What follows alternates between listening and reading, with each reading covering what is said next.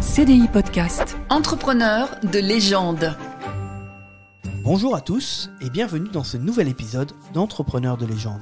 Je suis Michael Icard, journaliste pour CDI Média, et avec moi Sylvain Bersinger, économiste et auteur de livres sur l'entrepreneuriat. Bonjour Sylvain. Bonjour Michael. Bah, tu n'es pas venu en survêtement.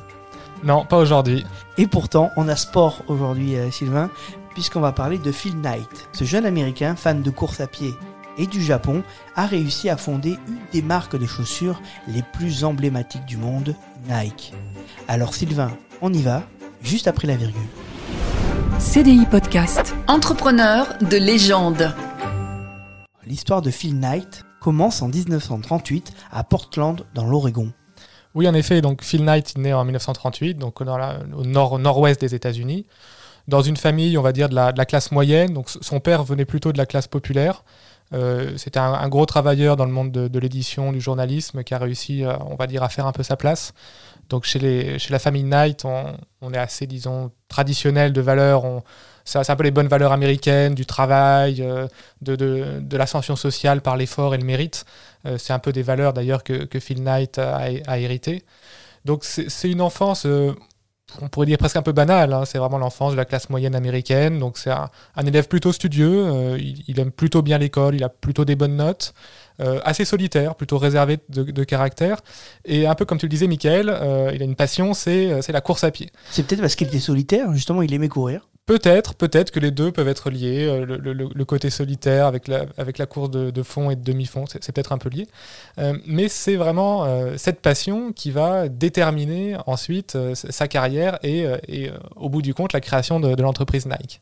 Donc il se passionne pour la course à pied, mais en parallèle, tu l'as dit, hein, son père euh, lui inculque quand même la valeur de l'effort et du travail et du mérite. Et donc il fait des études de finance et de comptabilité.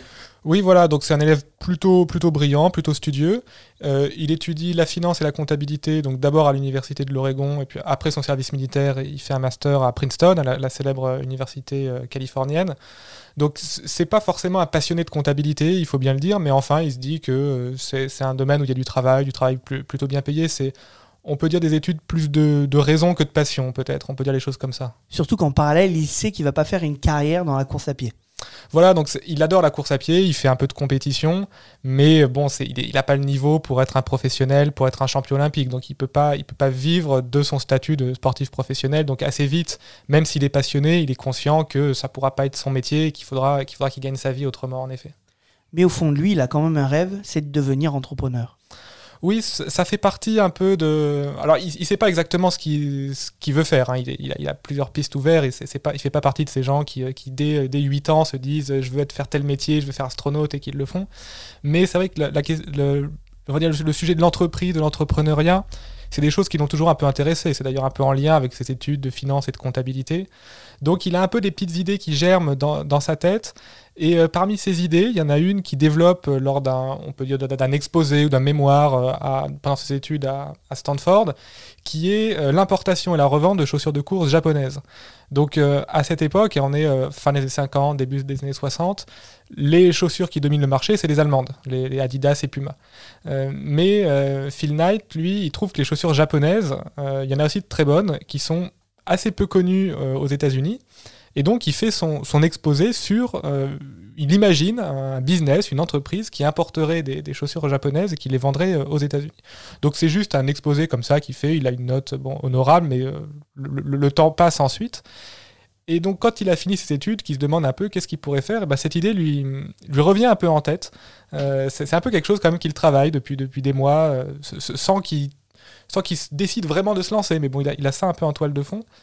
Et euh, au début des années 60, il, il a le projet de faire un tour du monde, comme font, font souvent les jeunes qui prennent un peu. Après leurs études. Voilà, après leurs études, on, prend quelques mois sabbatiques pour, pour aller voyager. Et donc lui, il a le projet de faire le tour du monde. Et il se dit, bah, mon tour du monde, il pourrait euh, faire escale au Japon. Et Euh, une pierre de coups. voilà, c'est exactement ça. Il pourrait, il pourrait faire d'une pierre deux coups. Et donc en 1962, il part faire, ce- faire son tour du monde. Et euh, sa, sa première escale, quoi, sa première escale après Hawaï, donc hors des États-Unis, c'est au Japon. Euh, plus précisément à Kobe, chez une entreprise qui s'appelle Onitsuka. Alors je ne sais pas si je prononce très bien, mais enfin je le prononce à la française, qui est devenue ensuite ASICS, plus C'est une marque qui existe encore, Voilà, Onitsuka. Euh, voilà, mais c'est- c'est- en fait, il y a eu plein de fusions, acquisitions, etc. Et donc, il, il va les voir et il leur commande une douzaine de paires de chaussures, donc les, les Tigers, c'était les, les- les chaussures phares de cette entreprise à l'époque. Et il leur commande une douzaine, une douzaine de chaussures. Il va au, bagou comme ça, quoi. Alors, totalement au bagou, parce que donc les, employés euh, japonais lui disent bon bah d'accord, mais c'est quoi votre entreprise Euh, à, à quel nom on facture? Alors lui n'avait aucune entreprise, donc euh, il invente euh, un, peu au culot. Il dit bah je travaille pour Blue, Ri- Blue Ribbon, donc euh, ex- excusez-moi pour la- la- l'accent français, mais ça veut dire le ruban bleu. Euh, le ruban bleu, c'est en fait aux États-Unis souvent dans les courses à pied on donnait un ruban bleu au vainqueur plutôt qu'une médaille, c'est un peu une, une tradition. Et donc lui, il- le nom de sa première entreprise, alors qu'il n'existe pas encore, hein, c'est un peu un bluff, c'est Blue Ribbon. Ouais, c'est un hommage donc au, au- au ruban qu'il a dû gagner quand il Voilà, courait. voilà que, que- que- les, rubans qu'il a gagnés dans- dans les courses de, l'Oregon. Et donc il commande sa douzaine de paires de chaussures et il continue son tour du monde en Asie, en Europe, euh, un, peu partout. Et euh, il revient aux États-Unis au bout de, bout de quelques mois. Il revient aux États-Unis, mais ses chaussures sont pas arrivées. Voilà, donc euh, son tour du monde dure, dure plusieurs mois. Il revient aux États-Unis. euh, il s'attendait à voir sa commande qui n'est qui n'est pas là. Et Problème de la poste. quoi. Oui, alors même il se dit bon bah voilà, je me suis fait arnaquer, les Japonais ont encaissé le chèque. euh, bon, c'était pas des grosses sommes, hein, ça devait, je crois que c'était 50 dollars, quoi 50 dollars de l'époque, ça ferait plus aujourd'hui, mais bon. Et il se dit bon bah voilà, je, je, je reverrai jamais mes chaussures. Il, il fait un peu une, une croix euh, sur sur ce projet-là et il prend un métier de comptable parce que bon, faut bien vivre. Il a fait des études de, de comptabilité. C'est un peu le retour à la raison là. Voilà, c'est un peu le retour. On a- il, il a fait euh, quelques mois de voyage et puis bon, bah voilà, maintenant faut se mettre dans la vie active, faut, faut gagner sa vie. Et, euh, en fait, euh, bah, pas du tout, parce que les chaussures vont arriver. Alors au bout d'un an, ça, ça, aura été très long, mais au bout d'un an, sa douzaine de paires de chaussures arrivent. Et donc, bah, maintenant, il faut effectivement créer sa, petite entreprise, ce fameux Blue Ribbon, qui n'est toujours pas créé, hein, pour commencer à commercialiser ces chaussures. Et là, il va s'allier avec un entraîneur qu'il connaissait qui est assez connu. Oui, alors il va fonder cette entreprise avec Bill Bowerman, qui a, été son entraîneur de, course à pied, qui était à, à l'époque un peu une figure euh, emblématique dans le, milieu de la course à pied euh, aux États-Unis, un entraîneur assez charismatique et qui était aussi très innovant. Il cherchait toujours à, améliorer euh, les techniques d'entraînement, les chaussures, etc. Et donc Phil, qui, connaissait bien euh, Bill Bowerman, va lui montrer sa, paire de chaussures euh, japonaises. Et, euh, et Bill Bowerman se dit ah bah ouais c'est une super chaussure et il accepte de créer donc Blue Ribbon avec Phil Knight donc euh, 51% du capital pour euh, Phil et 49 pour euh, Bill Bowerman hein, puisque Par sécurité. voilà en général on crée pas à 50-50 comme ça si- s'il y a une engueulade et ben l'entreprise n'est pas paralysée par le fait que chacun des deux associés ait 50%. Donc l'idée était quand même à la base de Phil Knight. Oui, l'idée, l'intuition est de Phil Knight, mais le fait de s'allier avec Bill Bowerman, c'est très important parce que c'est quelqu'un, on l'a dit, qui a un énorme réseau, euh, une très grande notoriété euh, dans le milieu des, des- des coureurs américains et qui est très innovant. Et donc c'est lui qui, par la suite, va apporter plusieurs innovations euh, aux chaussures notamment. Et petit à petit, ils arrivent à vendre ces paires de chaussures. Voilà, donc ils, ils vendent assez facilement euh, la première douzaine de paires, donc ils en recommandent euh, quelques dizaines d'autres, qui revendent à nouveau assez facilement, et, ainsi de suite. Et donc petit à petit, euh, euh, Phil commence par euh, transformer sa chambre en entrepôt, donc il reçoit des centaines de paires, il les entasse, il va sur des, cours d'athlétisme, dans des clubs, il va proposer ses produits qui se vendent assez bien parce que c'est des chaussures de, de bonne qualité. Et donc petit à petit, il y a euh, son, son business qui commence à se mettre en place et, et à prendre forme. Donc il, il va même jusqu'à arrêter son travail de, de comptable. Oui, parce qu'ils continuent à travailler en parallèle. Voilà, donc au début, il continue à travailler en parallèle dans un, un cabinet de comptabilité. Et puis après, bah, il va démissionner pour se consacrer euh, exclusivement à son entreprise. Donc le, on va dire que commercialement, c'est un succès, mais euh, financièrement, c'est pas aussi simple. Parce qu'il y a un problème euh, de, de, de fonds de roulement, en fait, de besoin en fonds de roulement, qui est qu'il paye euh, son fournisseur japonais, et puis ensuite, le temps que les chaussures soient livrées et qu'ils soient payés par ses clients, il y a un gros trou. Et donc, ils avancent de l'argent Voilà. et en fait, ils le récupèrent longtemps après. Longtemps après, voilà. Donc il y a, il y a un gros problème de trésorerie. Et en fait, Nike, pendant des. Quoi, pour l'instant, Blue Ribbon, qui deviendra Nike, aura d'énormes problèmes de trésorerie euh, pour financer sa croissance, en fait. Et plusieurs fois, d'ailleurs, l'entreprise a, a- a frôlé la faillite. Euh, et donc. Bon, l'entreprise marche bien, euh, les, ventes sont là, les clients sont là, mais en termes, euh, disons, purement financiers, l'entreprise est très, euh, très vacillante. Et ce qui contraint d'ailleurs Phil à, un moment à reprendre un emploi de comptable pour, pour, pour ramener un peu d'argent lui-même, hein, pour, pour gagner un peu plus d'argent. Donc il cumule, il, il cumule deux activités. Le succès est quand même assez grand pour agrandir l'équipe. Voilà, donc il commence par embaucher bah, sa sœur euh, pour l'aider un petit peu. Après, il embauche un ancien copain euh, de fac euh, qui, était un peu au chômage, qui savait pas trop quoi faire. Lui dit bah, viens bosser avec moi dans mon entreprise. Euh, ils ouvrent un premier local, donc euh, l'entreprise quitte sa, chambre d'enfance. Ils ouvrent un premier magasin en Californie, donc on va dire vraiment la sauce prend. La sauce prend avec toujours ce problème de, trésorerie. Nike est toujours un petit peu, un petit peu juste pour boucler ses fins de mois, disons. Et en parallèle, euh, le duo, à la, tête de Blue Ribbon, a des idées pour euh, des innovations, pour apporter aux chaussures. Et donc, du coup, ils le disent à Onitsuka. Oui, alors euh, effectivement, c'est notamment Bill Bowerman donc, qui, est toujours en train de réfléchir à une nouvelle innovation. Euh, et donc, il, améliore euh, les, chaussures d'Onitsuka et donc ils, font fabriquer un nouveau type de chaussures euh, qu'ils appellent Cortez. Donc, c'est un peu un clin d'œil en fait aux, chaussures Adidas qui s'appelaient Azteca et qui à nouveau une bonne paire de chaussures de, de bonne qualité et donc qui à nouveau, se vend bien. Mais il y a toujours ce problème, on, pourrait insister tout le temps là-dessus dans la naissance de Nike, de trésorerie, qui fait que Phil, après avoir travaillé comme comptable, donne quelques cours à l'université pour gagner un peu d'argent. Euh, alors ça peut paraître anecdotique, mais il y a deux, euh, conséquences de ces cours à, l'université. La première, c'est qu'il embauche une de ses étudiantes en comptabilité qui deviendra sa femme d'ailleurs quelques, mois ou années plus tard. Et euh, purement par hasard, alors qu'il marche dans les couloirs de l'université, il entend une étudiante se plaindre à une copine que ah bah moi je suis étudiante en design, je gagne pas d'argent, comment je peux faire pour gagner de l'argent? Et donc lui il est en train de réfléchir à son entreprise et il se dit bah je pourrais l'embaucher pour, euh, pour pour faire le logo et pour m'aider sur la communication de mon entreprise.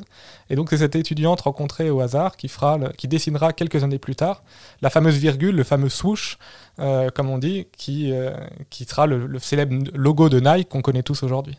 Et justement, pour arriver à Nike, il a bien fallu qu'il se passe un événement. Et c'est que petit à petit, Onitsuka, il va vouloir se séparer. Oui, alors depuis le début, les relations entre Phil Knight et euh, Onitsuka sont, euh, on va dire, orageuses. C'est-à-dire que euh, chacun soupçonne l'autre de ne pas respecter son contrat. Il y a des engueulades, il y a des, menaces de rupture, des menaces de procès, etc. C'est une relation assez compliquée et qui se dégrade petit à petit. C'est-à-dire que donc Blue Ribbon avait obtenu le- les droits de- d'exclusivité sur l'ensemble des États-Unis, mais euh, ils sentaient bien que la relation avec, euh, avec leurs fournisseurs était pas très, euh, pas très saine, pas très solide. Et donc, en parallèle, ils avaient commencé à réfléchir à l'ouverture d'usines au Mexique, notamment, pour en fait euh, se passer de ce fournisseur-là. Et donc, bon, il y a, euh, au début des années 70, en 71, il y y a un clash euh, très, très, très violent, on pourrait détailler, mais bon, c'est un peu compliqué, entre Onitsuka et donc Blue Ribbon. Il y a un procès. Euh, dont, euh, dont d'ailleurs Phil Knight va sortir gagnant, hein, si- sinon l'entreprise aurait probablement coulé si elle avait dû payer des, pénalités. Et donc c'est au moment de cette euh, déchirure, on va dire, avec ce fournisseur historique, que Blue Ribbon devient Nike, donc en 1971.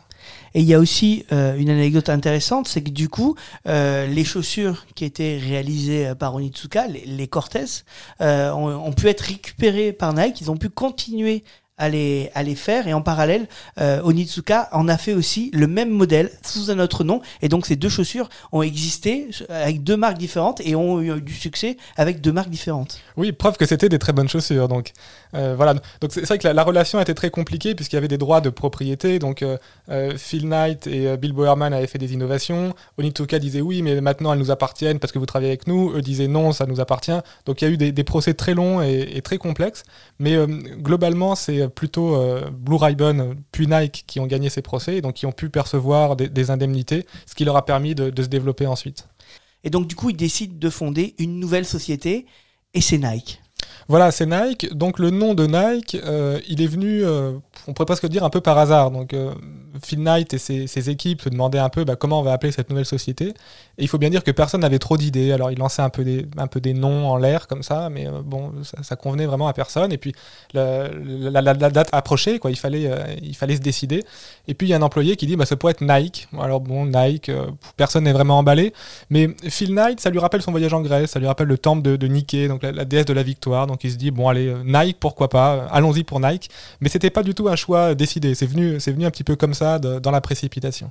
Et d'ailleurs, le logo euh, fait référence à la déesse euh, Nike. Oui, alors il y a, il y a cette, euh, sur le- cette fameuse virgule, ce fameux swoosh comme on l'appelle de Nike, il y a un peu cette forme des ailes de, la, de, de cette déesse de la victoire. Donc il y a, il y a un petit clin d'œil aussi dans, dans le logo. Et avec la création donc du coup de cette nouvelle société euh, Nike, il faut réussir à se euh, différencier de la concurrence et de l'ancienne société. Et donc du coup, il décide de faire des innovations au niveau des chaussures, mais aussi au niveau marketing. Voilà, donc euh, plusieurs types d'innovations. Au niveau des chaussures, comme tu l'as dit, Michael, c'est notamment la waffle, donc ça veut dire gaufre, hein, la, chaussure gaufre. Alors l'anecdote est, amusante parce que c'est Bill Bowerman qui, euh, un matin, euh, mangeait des gaufres au petit déjeuner et il voit le gaufrier, donc avec les formes euh, quadrillées, et il se dit, mais cette forme-là, ça ferait une super, une super forme pour, pour une semelle de chaussure. Et donc il, bricole dans son garage et il invente ce- cette nouvelle forme de chaussure, donc ils appellent la waffle, la gaufre, en, en clin d'œil au, au gaufrier qui, qui a donné l'idée. Sur, l'aspect commercial, il y a, aussi des innovations. Par exemple, le- le- l'emballage, les boîtes de chaussures orange fluo, ce qui se faisait pas du tout. Donc il y a, un peu un, côté, euh, disons un peu provoque de, Nike. Un À l'époque, Nike, c'est vraiment, au début des années 70, c'est vraiment une toute petite société. Et les acteurs établis, c'est notamment Adidas. hein. C'est vraiment le petit poussé qui essaie de se faire euh, sa place au soleil. Et donc ils y vont un petit peu au culot, un petit peu, à la provoque sur la com, avec des, couleurs flashy, cassent un peu les codes du secteur pour, euh, pour attirer l'œil en fait.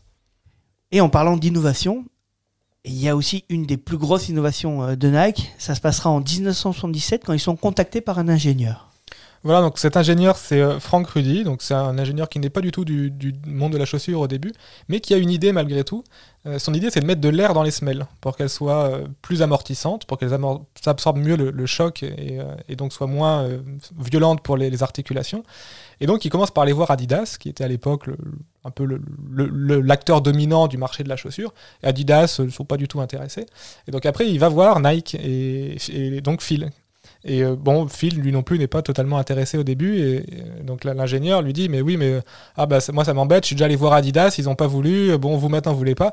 Et donc Phil a dit bah, Si Adidas n'a pas voulu, bah, moi, je vais la prendre, cette innovation, et je vais battre Adidas sur une technologie qu'ils ont refusée. Et donc, il, il il adapte cette idée de, de mettre de l'air dans les semelles, et ça deviendra un des produits emblématiques de Nike, hein, la, la Tailwind au début, le premier nom, et qui deviendra les Nike Air. C'est vraiment la chaussure emblématique de Nike qui va, qui va vraiment permettre aux ventes et à l'entreprise d'exploser à la fin des années 70. Et c'est une des plus grosses innovations qu'a connu le monde de la chaussure de sport depuis euh, des dizaines d'années. Oui, alors de- depuis l'invention du caoutchouc dans les- au 19e siècle à peu près, euh, il n'y avait pas eu d'innovation euh, fondamentale dans les semelles de chaussures. Alors on changeait un peu la forme, l'épaisseur, ceci, cela, mais, euh, mais c'est oui, c'est vraiment une innovation de, de rupture, cette idée de mettre de l'air dans les semelles. En parallèle, ils sentent aussi bien le marché du sport qui s'agrandit et ils décident de lancer une ligne de vêtements. Oui, alors jusqu'à présent, Nike faisait que des chaussures. En 1978, il décide de s'agrandir. Et donc là, il commence à faire des vêtements de sport, après des jogging. Enfin, ça, ça commence, Nike commence à la fin des, des années 70 à devenir l'entreprise qu'on connaît aujourd'hui, en fait. Et en 1980, entrer en bourse. Voilà, euh, entrer en bourse pour lever des capitaux. Donc on a dit que Nike avait toujours des problèmes pour trouver des financements. Et donc pour euh, lever beaucoup d'argent, il, rentre en, en bourse en 1980. Et il rentre en bourse presque en même temps qu'Apple et presque au même prix qu'Apple, à 22 dollars. Et euh, désormais, le, le cours de Nike a fait un petit peu mieux que celui d'Apple, puisqu'il a fait x600, euh, ce qui est gigantesque, hein, Ah bah oui. alors qu'Apple a fait que, entre guillemets, x500. Et les décennies qui suivent, euh, elles sont marquées évidemment par des ambassadeurs de sport talentueux qui vont du coup véhiculer l'image euh, de Nike, comme Michael Jordan par exemple, qui a d'abord allé voir euh, Adidas, un peu comme euh, l'ingénieur, et Adidas a pas voulu Michael Jordan, donc du coup il est allé voir Nike, et c'est un peu ces ambassadeurs qui vont faire le succès de Nike. Oui, alors il y a plusieurs très grands noms du sport qui sont devenus des, ambassadeurs de Nike, des symboles de la marque. On peut penser à, Tiger Woods, on peut penser à André Agassi. Et plusieurs d'entre eux, d'ailleurs, sont, devenus des amis euh, personnels de Phil Knight. Ils ont développé une relation qui va au-delà du simple, du simple sponsoring. Euh, Phil, il prend sa retraite en 2016, et il avait réussi à placer Nike euh, devant tous ses concurrents. Voilà, donc euh, euh, actuellement, hein, le chiffre d'affaires de Nike, c'est euh, autour de 16 milliards de dollars par an, et Adidas, c'est seulement, quoi, seulement, entre guillemets, euh, 10 milliards. Donc il a réussi en quelques décennies le tour de force de dépasser le l'acteur ultra dominant du marché qui était Adidas. Et c'est un peu un philanthrope, euh, Phil, puisque à sa mort, il décidera de donner sa fortune à des actions euh, caritatives. Oui, alors comme beaucoup de milliardaires, il a donné à plusieurs, euh, tout au long de sa vie, à plusieurs associations caritatives dans la médecine, des universités, ce genre de choses. Mais euh, il a aussi, euh, dans son testament, indiqué que donc à sa mort, il, il lègue la plus grosse partie de sa fortune à des associations caritatives diverses et variées. Et depuis sa retraite, Nike continue d'innover. Oui, alors un, un exemple d'innovation de Nike, c'est au marathon de Berlin. Donc ils ont fait une, une chaussure d'un nouveau genre, mais en fait euh, tellement innovante que euh, en fait le, record du marathonien n'a pas été validé, puisqu'on a considéré que c'était du dopage technologique, tellement l'innovation dans la chaussure allait loin. Donc en fait ils ont innové, mais on pourrait dire presque, presque trop en fait. En conclusion, Phil Knight avait un état d'esprit de conquérant. Il sentait le marché et il flairait les bonnes innovations, ce qui a permis à Nike de monter sur la plus haute marche du podium. Merci Sylvain. Merci Mickaël. On peut découvrir ce portrait et d'autres tout autant passionnants dans ton tout nouveau livre qui vient de sortir, Entrepreneur de légende, tome 2. On peut le retrouver évidemment dans toutes les bonnes librairies, que ce soit physique ou même en ligne. Et puis nous, on a rendez-vous dans 15 jours sur CDI Podcast ou toutes les plateformes audio pour présenter un nouveau entrepreneur de légende. À bientôt. CDI Podcast. Entrepreneur de légende.